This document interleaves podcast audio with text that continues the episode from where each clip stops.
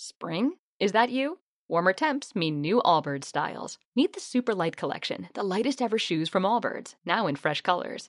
They've designed must have travel styles for when you need to jet. The lighter than air feel and barely there fit makes these shoes some of the most packable styles ever. That means more comfort and less baggage. Take the Super Light Tree Runner on your next adventure. Its cushy, lightweight foam midsole supports every step, and the extra outsole traction gives you the grip to just go for it.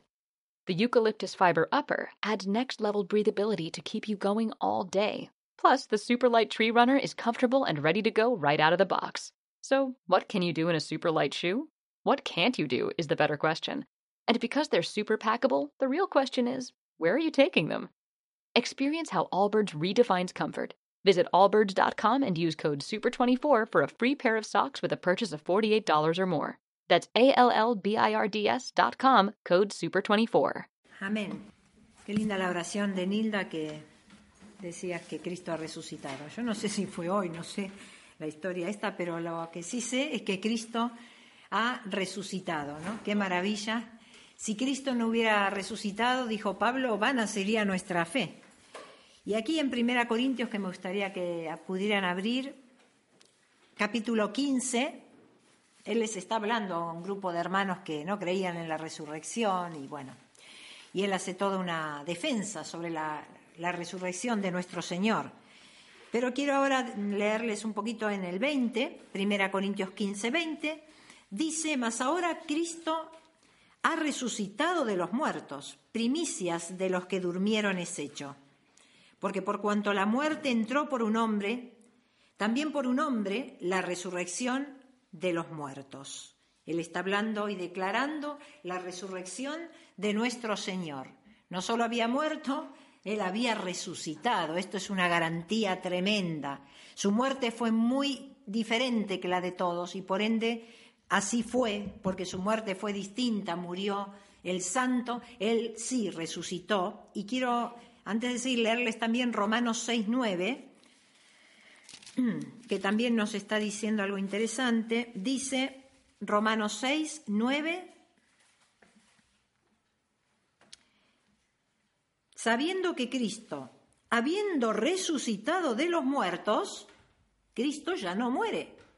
La muerte no se enseñorea más de él, porque en cuanto murió, al pecado murió una vez por todas, mas en cuanto vive, para Dios vive. Así también vosotros consideraos muertos al pecado, pero vivos para Dios en Cristo Jesús, Señor nuestro. Entonces, Cristo es Mm, por un lado, las primicias de los que eh, resucitaron. Él es la primicia. ¿Por qué? Si ya habían habido otras resurrecciones en el Antiguo Testamento, Elías, Eliseo habían resucitado, en el Nuevo Testamento también lo vemos, que Lázaro es el icono de la resurrección, decimos, ¿no? Había resucitado, sin embargo, el Señor es las primicias de la resurrección. ¿Qué estamos queriendo decir? Bueno, justamente que por un lado, todos estos que habían muerto antes del Señor y habían sido resucitados, volvieron a morir.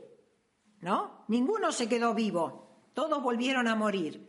Pero el Señor dice, lo hemos leído, habiendo resucitado, ya no muere. El Señor murió una sola vez, su resurrección fue única. Por eso nosotros nos gozamos, claro, Dios nunca mejor dicho, resucitando de una manera gloriosa, mostrando así su gran triunfo sobre el pecado. Él sí que pudo entrar al, lugar santísimo y ofrecerse, ¿no? Ante el Padre. Y por otro lado, Cristo las primicias las primicias. Él muestra con su resurrección de la misma forma que presentaban los israelitas los primeros frutos, un manojo, ¿no? De los primeros frutos en las cosechas, presentaban como ofrenda de gratitud al Señor por su fidelidad, les presentaban esas primicias. Cristo también hace la semblanza, Pablo dice, Él es las primicias. Él está mostrando con su resurrección la calidad de la, de la primicia, el fruto que también seremos nosotros. Así como Él las primicias resucita, nosotros la cosecha también resucitaremos con Él. Él es las primicias, nadie como el Señor, ¿verdad? En su resurrección que de alguna forma la cristiandad la está festejando eh, hoy. Lo que sí tenemos claro es que el Señor resucitó, que Él lo había dicho, que todas las escrituras hablaban de esto, de la muerte de Cristo y de su resurrección. Por eso nuestra fe, como tanto nos decía Pablo, no es en vano, no está vacía. Porque no solo quedó muerto el Señor como cualquier mortal, Él resucita venciendo al pecado. Y esto es, es una maravilla. Cuando Nilda hoy oraba, eh, qué alegría sentir la, resurrección del Señor, ¿no? Somos poquitos, pero sentir la fuerza de, del poder de Cristo. Mm, Pablo llegó a decir, yo sé que mi redentor vive y aún me levantará del polvo. ¿Por qué? Porque nosotros, que somos el resto de esta gran cosecha, también vamos a ser levantados en, ese cuerpo espiritual que tiene mucho de qué hablar, muchos no entienden, no entendemos bien cómo serán nuestros cuerpos. El cuerpo del Señor tenía huesos y carne, el cuerpo resucitado, comió también con los discípulos. El Señor resucitado se apareció a lo largo de 40 días a la, gente, en distintas ocasiones, se fue presentando y eh, mostró su, con su cuerpo, nos estaba mostrando que de alguna manera así también nosotros vamos a resucitar. Cuerpo espiritual, que yo no sé bien cómo será, pero sí sé que resucitaremos y Él así nos vendrá a buscar y si estamos nos llevará y si hemos muerto nos va a resucitar. Qué tremendo es que también la Biblia hace mención cuando murió el Señor, que saben que muchos sepulcros habían abierto y muchos resucitaron. A mí siempre me llamó la atención eso, porque no se dedica a la Biblia a dar mucha explicación, pero yo no sé qué hubiera sentido que se me apareciera un familiar y me diga, acá estamos, mi mamá, qué sé yo. Yo hubiera dicho, no puede ser, no puede ser. ¿Qué, impacto tuvo la muerte del Señor? Que, que los sepulcros se, se, abrieron, dice, ¿no? Y dice que muchos muertos se fueron apareciendo a sus seres queridos. Eh, así que habrá sido aquello tremendo, ¿no? En fin, la, la, muerte y la resurrección de Cristo fueron únicas en todos los sentidos, ¿no? Y me gustaría leerles un poquito la famosa historia de Lucas 24,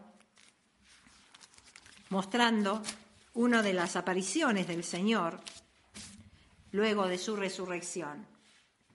Me gusta mucho leer siempre, cada tanto vuelvo a leer a estos discípulos de Maús, eh, porque muestra un poco lo que nos hubiera pasado a todos, ¿no? Y les pasó a los que estaban también, a los, que, a los de cerca, a los discípulos cercanos de él, y a estos que no eran tan del grupo cercano, nombres que ni conocemos, solo el de uno, pero que todos estaban compartiendo el mismo sentimiento. El Señor había resucitado, muy bien, pero nadie lo había visto aún. Y entonces empezaron lo que nos hubiera pasado a cualquiera, a tambalear. Muchos de ellos, la gran mayoría, se desanimaron, ¿no? El Señor había muerto. ¡Qué barbaridad! Queríamos que viviera, nos habló de un reino, nos dijo un montón de cosas y se murió. ¡Qué tristeza! Y en parte estos discípulos estaban así, desanimados, desalentados, qué pena. ¿Qué hacemos ahora? Versículo 24, entonces de Lucas, versículo 13. He aquí, dos de ellos, de esos discípulos, iban el mismo día a una aldea llamada Emaús, que estaba a 60 estadios de Jerusalén, e iban hablando entre sí de todas aquellas cosas que habían acontecido. Sucedió que mientras hablaban y discutían entre sí, Jesús mismo se acercó, Jesús mismo se acercó y caminaba con ellos. Mas los ojos de ellos estaban velados para que no le conociesen. Y les dijo, ¿qué pláticas son estas que tenéis entre vosotros mientras camináis? ¿Y por qué estáis tristes? Respondiendo uno de ellos, el, el más entendido sería este Cleofas, el más entendido, digo yo, le dijo, ¿eres tú el único forastero al Señor, eh? ¿Eres tú el único forastero en Jerusalén que no ha sabido las cosas que en ella han acontecido estos días? Y Jesús les dijo, ¿qué cosas? Como haciéndose el sonso, ¿no? El Señor, ¿de qué habláis? No sé, ¿qué cosa? ¿Me pueden contar un poquito qué pasó? Y ellos le dicen, Jesús Nazareno fue varón profeta poderoso en obra y en palabra delante de Dios y de todo el pueblo, y cómo le entregaron los principales sacerdotes y nuestros gobernantes a sentencia de muerte, y le crucificaron. Empezamos hasta acá. Estos dos van camino de Maús, y parece ser que entendían de qué hablaban, Hablaban de las cosas que habían pasado estos días. Hablaban del Señor. Habían sido testigos. Habían sido, dice, discípulos. Más de lejos, no sé, pero sí que estaban hablando de todo lo que estos días había acontecido. Parece que entendían, hasta y discutían entre sí sobre los temas, sabrían mucho. Yo un poco me identifico también con ellos, porque muchas veces parece que sabemos mucho, nunca le pasó, yo me, muchas veces me frustré creyendo que sabía mucho y me di cuenta que no sabía nada. Pero primero creía que sabía mucho, como ellos, ellos sabían de qué hablaban. Conocían la palabra de Dios, habían estado con el Señor de lejos, habrían escuchado las veces que el Señor les dijo, tengo que morir, al tercer día resucitaré, acuérdense la señal de Jonás. Sabían la palabra. ¿Qué les pasó a estos? Que sabían tanto y que hasta discutían del asunto, que lo tratan al señor de sonso, ¿cómo no te das cuenta? Eres el único forastero que acá no se enteró, pero si todo el mundo sabe lo que pasó, ¿cómo tú no te enteras? Parece que el Señor deja que salga lo que había en el corazón, ¿no? Qué paciencia. A ver, ¿de qué están hablando? ¿Cómo que no lo sabía el Señor? Claro que sabía, pero les deja expresarse a ellos y que digan lo que les está pasando. No los hace callar. Capaz que alguno de nosotros, si fuera, si estuviera del otro lado, lo haría callar. Para, no cuentes tonterías, te voy a explicar lo que es, lo que pasó con el Señor que no entendiste nada. Yo impaciente capaz que diría sí, no lo dejaría ni que se exprese al pobre Cleofas. Pero él le empezó a contar lo que les pasó. Y hablan del Señor, no como el Mesías, ¿se dieron cuenta? Dice un varón profeta, poderoso en obra, en palabra delante de Dios y de todo el pueblo, y le entregaron este, las autoridades principales, los sacerdotes, dijo bien, ¿eh? fueron los judíos que le habían entregado. Y no lo veían, se ve como el Mesías, andás a ver, no dijeron el ungido. ¿Habrían creído, no habrían creído? Eran discípulos, conocían la palabra, pero evidentemente no la habrían creído como digo, insisto, muchas veces nos pasa a nosotros. ¿Cuánto necesitamos permanentemente? A mí me pasa, supongo que a usted igual, ¿no? Leo las escrituras y, siento que no sé nada, ¿no? Entonces vuelvo a leer y me doy cuenta que no pasa solo por memorizar los textos, por conocer las historias, sino que, venga la iluminación del Espíritu Santo y nos revele la palabra escrita. Eh, ¿Qué necesidad que tenemos? Ellos evidentemente no tenían esta iluminación. Así que dicen lo que les pareció. Y me hace gracia el versículo 21. ¿eh? Le entregaron. Dicen, pero nosotros esperábamos que Él era el que había de redimir a Israel y ahora, además de todo esto, hoy es ya el tercer día que esto ha acontecido, que que se ha muerto. Pero nosotros esperábamos, pero ¿qué esperaban, hermanos? Ellos esperaban que el Señor fuera lo que la idea preconcebida que tenían muchos de los judíos, que el Señor los iba a librar del yugo romano. Nosotros teníamos una idea del Señor. A nosotros nos parecía que este hombre poderoso, por cómo hablaba, por, las maravillas que hizo, este sí que iba a ser el que nos iba a traer libertad de, de los romanos. Pero ahora ya lleva tres días muerto. Nosotros esperábamos una cosa y estamos re frustrados, súper frustrados, tristes, amargados, porque no se dio lo que esperábamos. Nos acercamos muchas veces a la palabra de Dios de esa forma, ¿no? Con ideas preconcebidas. Yo me he encontrado muchas veces que tenía una idea de cosas muy convencida, pero eran ideas que me habían o transmitido no muy bien, o que yo me las había hecho a mi manera. Y me parecía que esa era toda la verdad, y me creía entendida como Cleofas, entendiendo. ¿Por qué? Estaba como ellos, nosotros esperábamos, nosotros teníamos una idea de que Él haría tal o cual cosa, yo creía que Dios era esto o aquello y me acerco a la palabra equivocamente, con mis propias ideas, como dicen los que entienden, esperando que la Biblia de alguna forma me dé la razón a lo que yo estoy creyendo. Ellos conocían y tenían una idea preconcebida, evidentemente. Y me hace gracia también porque siguen diciendo, nosotros esperábamos eso. Y sigue él contando. Fíjense, quiero, ah, no lo dije al principio, pero quiero destacar la actitud del Señor, me llama la atención. Porque el Señor resucita, ¿verdad? Ahora se va con estos dos que no lo conoce nadie, se pone a caminar la aldea que daba 60 estadios, dicen unos 10 kilómetros. Dicen que tardaban unas tres horas de caminata hasta llegar. Se van, son los primeros en venir. Se vieron que el Señor se murió, acá no hay nada más que hacer en Jerusalén, nos vamos caminando, comentando las cosas.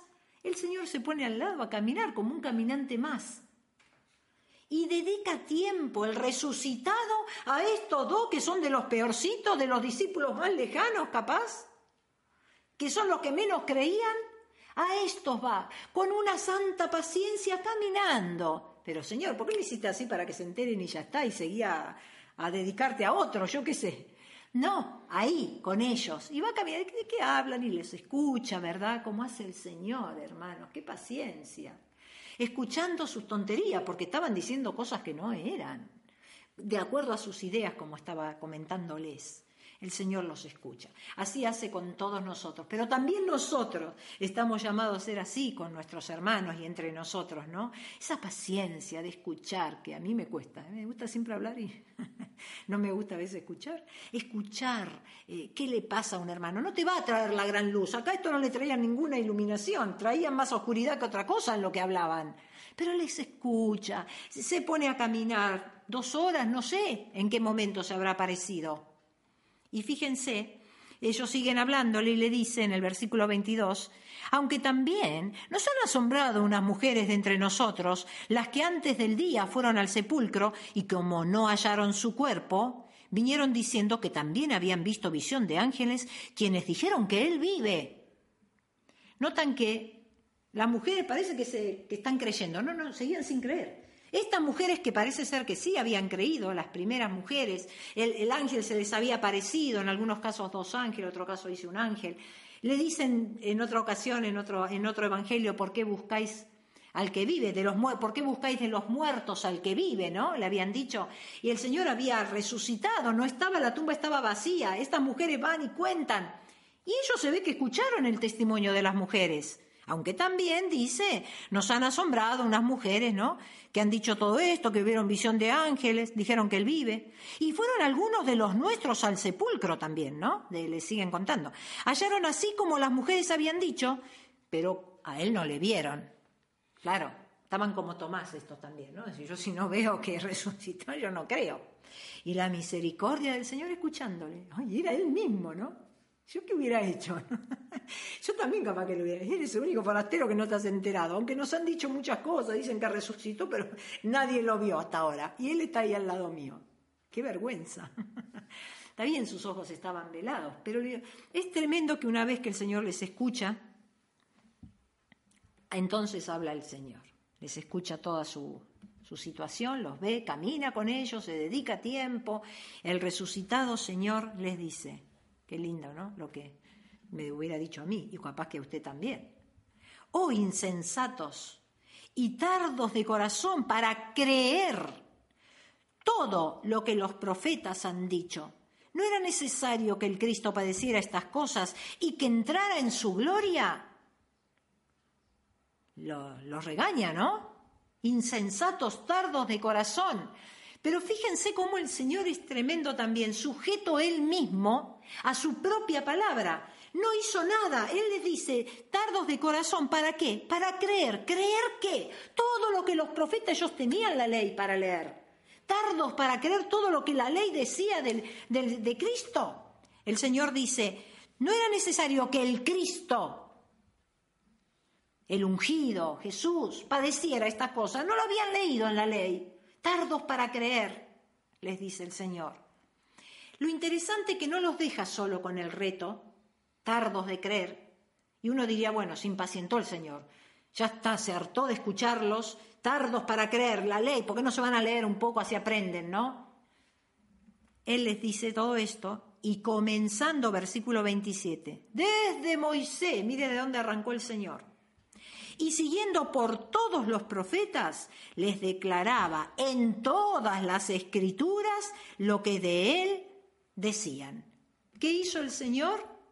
Se sigue quedando con ellos, sigue tomando tiempo y vuelve a predicarles toda la palabra, su presencia y su palabra con él.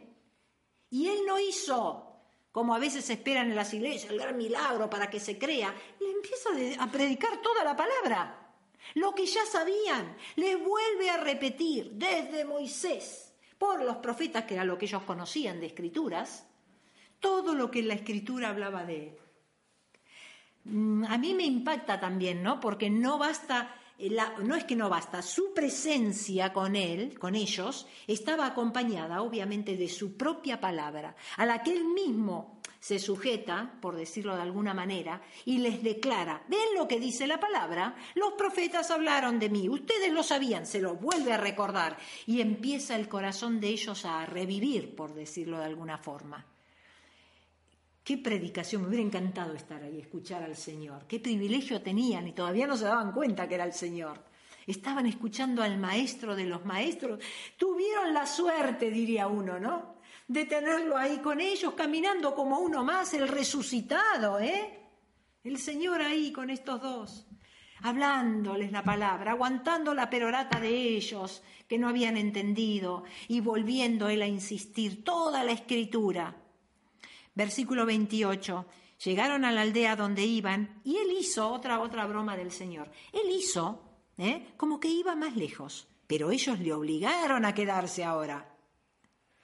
Le dicen, quédate con nosotros, porque se hace tarde, el día ya ha declinado. Entró pues a quedarse con ellos.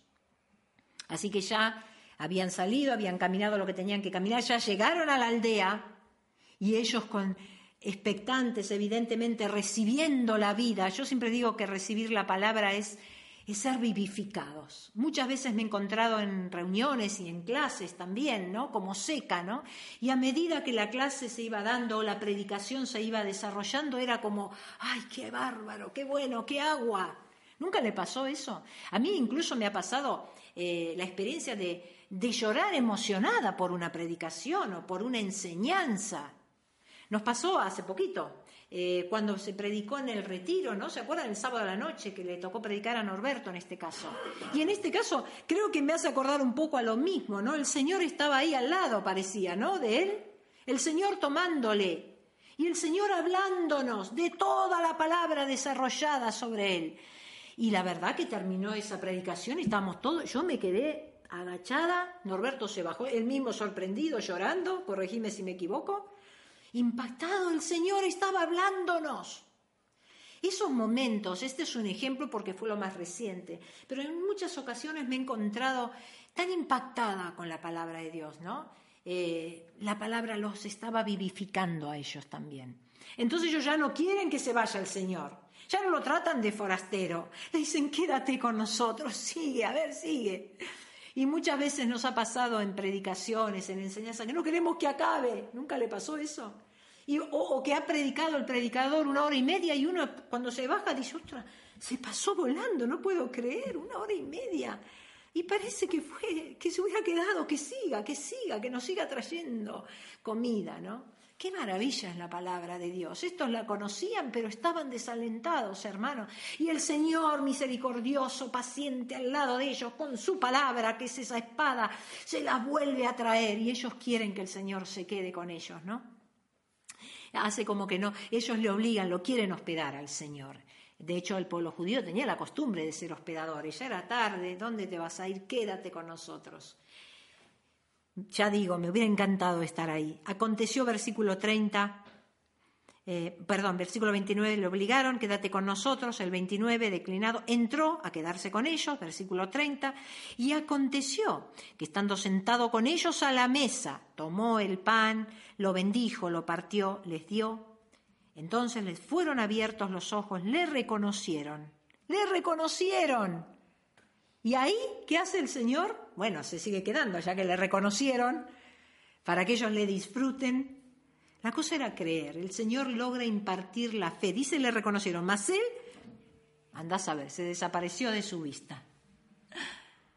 Cuando lo habían reconocido. Yo creo que se habrán querido morir. Yo hubiera dicho, ahora no te vayas, quédate acá. Ahora que me doy cuenta que quién eres. Ahora que, ahora que sí sé que eres el Cristo, ya no eres ni un forastero, ni siquiera te veo poderoso en palabra, tú eres, ¿no?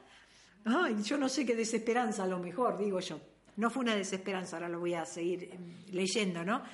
eh, el Señor se desaparece, había logrado su propósito. El Señor les relata toda la escritura, el Señor se muestra a ellos, es sometido a su propia palabra, los vivifica con la palabra, los llena de fuerza con la palabra, los llena de fe con la palabra, ¿no? Y ahí se desaparece el Señor. No sé cuánto tiempo habrá estado. Y fíjese lo que dicen ellos. Y ahora siguen hablando, pero ya no están discutiendo de las cosas que habían acontecido, ya no están desanimados o desalentados. El Señor cuando se había acercado, no sé si lo leí, eh, me parece que no, eh, creo que les dijo que porque estáis tristes eh, a ellos, ¿no? Ya no estaban tristes. Había estado con ellos el Señor maravillosamente, declarando su palabra. Y en la declaración de su propia palabra ellos ven, ellos reciben parte del pan, come con ellos, ¡Qué momento! Siempre hablamos de Marta, María y Lázaro, pero es que este habrá sido un momento glorioso también, comiendo ahí con el Señor los tres. ¿Quién pudiera? dice uno. y él se desaparece y dice versículo 32, y se decían el uno al otro, ¿qué se decían ahora? ¿No ardía nuestro corazón en nosotros mientras nos hablaba en el camino y cuando nos abría las escrituras? Por fin el Señor iluminando con su presencia la propia palabra que ellos habrían leído tantas veces, ahora el Señor los está iluminando, ¿no? Y ellos arden, ya no discuten, ya no están desanimados, ya no están tristes, ahora el corazón arde dentro de ellos, ¿no? Y levantándose, dice, versículo 33, en la misma hora, no se olviden que habían caminado 11 kilómetros, ¿no?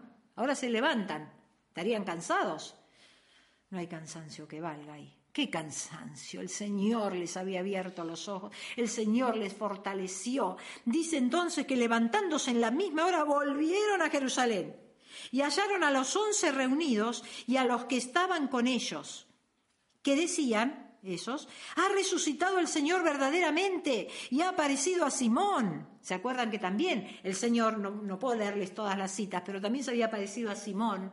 que estaba tan frustrado también, que estaba tan amargado, condenado porque lo había negado al Señor, Pedro.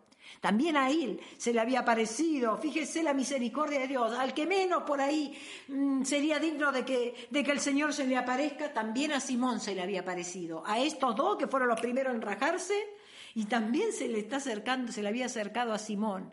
Y todos empiezan así, pues se ve que, que ha resucitado, estos se unen, fortalecidos con, con la palabra, del Señor, se volvieron, no sé, otras tres horas de camino, yo qué sé. Ahí se volvieron. Y, están hablando. Entonces, versículo 35, contaban las cosas que les habían acontecido en el camino y cómo le habían reconocido al partir el pan. Algunos dicen que es semejanza de la cena del Señor, otros dicen que solo esto era una, una, comida y que él partió el pan y él les abrió los ojos. En cualquier caso, lo interesante es que el Señor se les reveló y ellos empiezan a, a, ser vivificados con la propia palabra del Señor, ¿no?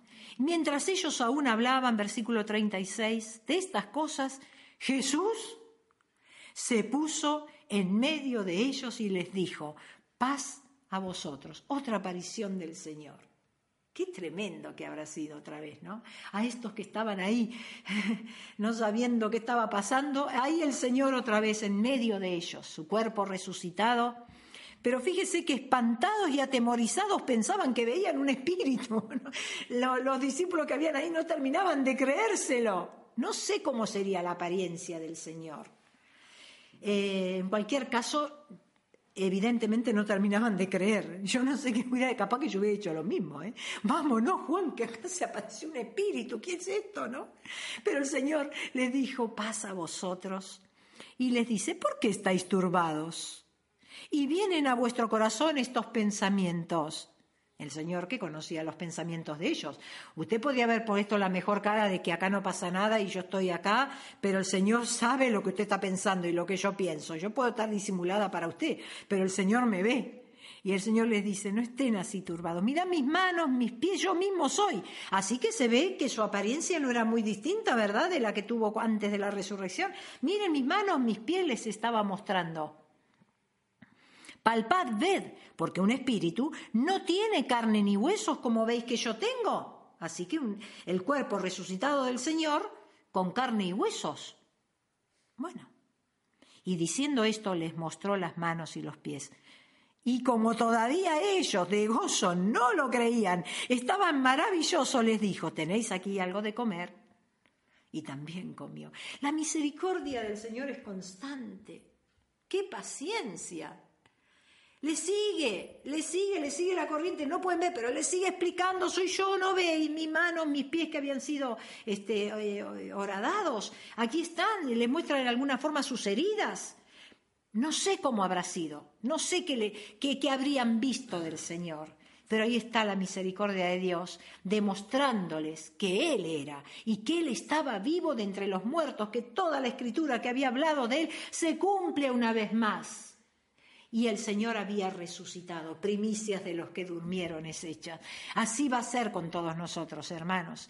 Vamos a resucitar del polvo. ¿Cómo? No lo sé. Me lo pensé muchas veces. Los que murieron en la época de los romanos y resuciten, no sé, polvo menos que polvo, no sé, pero van a resucitar. Vamos a resucitar. No sé, será algo tremendo aquello, ¿no? Y el Señor entonces come con ellos y el versículo 44 Ah, antes, versículo 42. Le dieron parte de un pez asado, le dieron un panal de miel al Señor, ¿eh? Él lo tomó, comió delante de ellos y les dijo, estas son las palabras que os hablé, estando aún con vosotros, era necesario que se cumpliese todo lo que estaba escrito de mí en la ley de Moisés, en los profetas y en los salmos. Otra vez, ¿a dónde los remitió? Su presencia y a todos estos los remite a su propia palabra. Todo, desde Moisés, lo que ellos leían, como les dije antes, los salmos, los profetas, todo lo que ustedes leyeron, ven, se ha cumplido. Acá está el cumplimiento de, la, de, mi, de mi propia palabra, ¿no? Cumpliéndose el Señor, no cambió, hermanos, siguió relatando su propia palabra. No hizo una nueva revelación, ahora que resucité les traigo la nueva revelación, otra cosa. Acá viene lo novedoso. Ahora que ustedes nunca leyeron esto, se lo voy a traer algo novedoso. Se sometió a su palabra. Qué gloriosa es su palabra que realmente el cielo y tierra podrán pasar, pero su palabra no va a pasar, aunque la leamos cien mil veces, hermanos. Las remite a su palabra. Acá está escrito de mí, se cumplió, ¿no? Entonces, dice el versículo 45, se ve que a ellos también les abrió el entendimiento para que comprendiesen las escrituras. Miren la dependencia permanente que tenemos que tener del Señor. Yo todo el tiempo y más y más eh, que me pongo ante la palabra, siempre lo, lo estoy diciendo porque me da tanto temor, ¿no? Y siempre pido, Señor, ten ten piedad, revélame, porque no basta que la lea. Ni siquiera me bastan los comentarios que me sirven porque hay muchas cosas que desconozco, pero hay un clamor adentro, ¿no?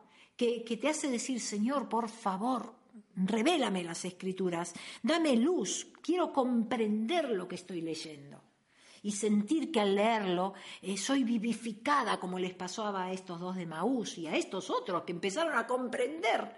Tres años había estado el Señor en la tierra, se ve que no habían entendido. Tres años, ¿eh? Uno a veces se impacienta con alguien eh, por nada, ¿no? Pero el Señor tres años con ellos.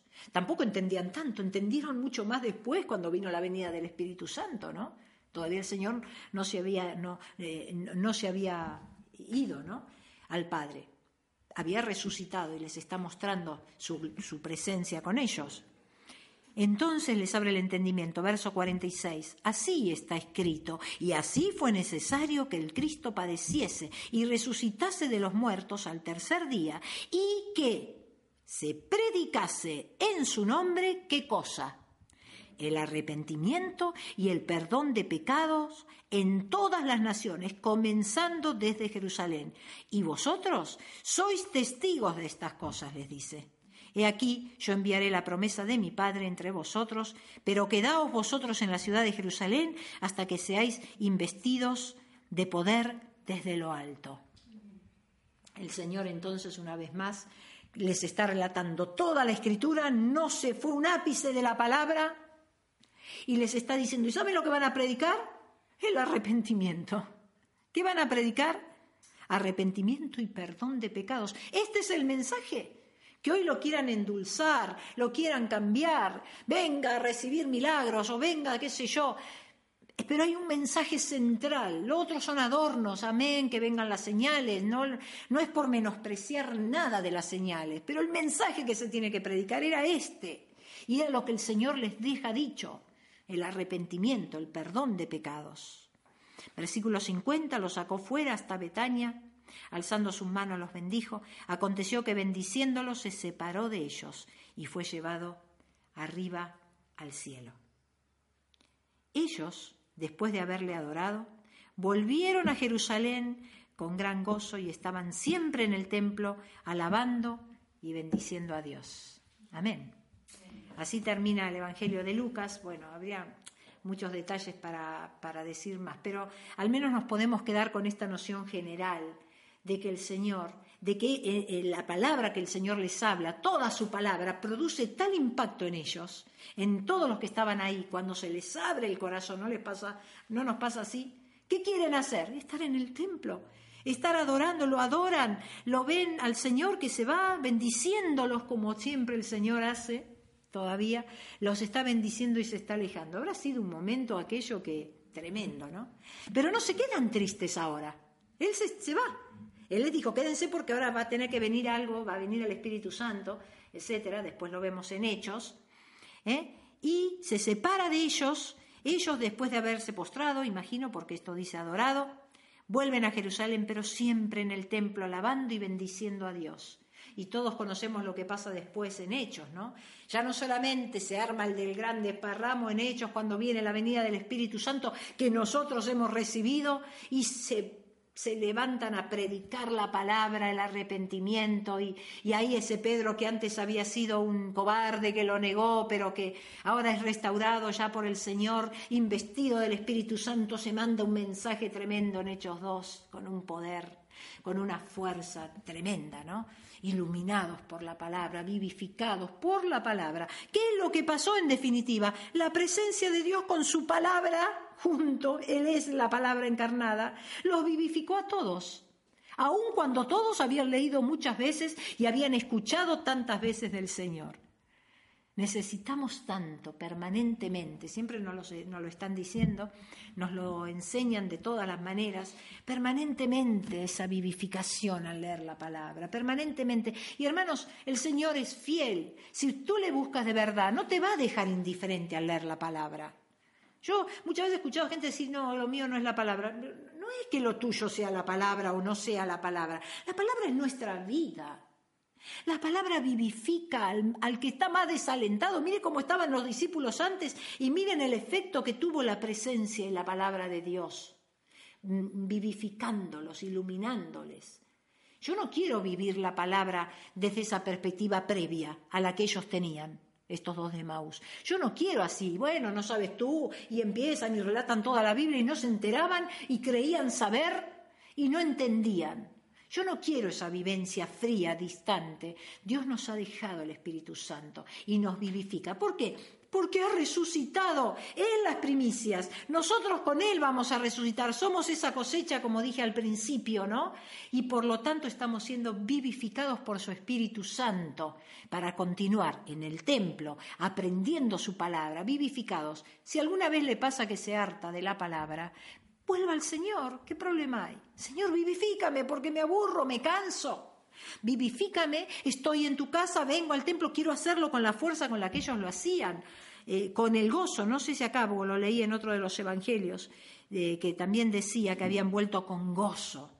La palabra de Dios nos da gozo en el espíritu, que no es mera reír, el gozo es más profundo, es una vivencia personal de paz, de dicha, de, presencia de Dios en el corazón que se vivifica en nosotros, ¿no? El gozo del Señor. Y así estaban ellos después, ¿no? Por eso le obedecen, se quedaron y bueno, y pasó todo lo que después vamos, se lee cuando el libro de Hechos con tantas maravillas que el Señor permitió. Gloria a Dios por la resurrección del Señor, gloria a Dios por ser en las primicias, gloria a Dios que nuestra fe no es en vano. Eh, él ha resucitado de los muertos y nos ha vivificado. ¿Y de qué manera nos ha vivificado? Nos ha dado el Espíritu Santo de la promesa, nos ha dado las arras, son las arras, dice, ¿no? De nuestra herencia. Nos lo ha dado todo el Señor. Por eso podemos permanecer en el templo y predicando su palabra. Que Dios nos ayude a todo esto. Amén. Amén.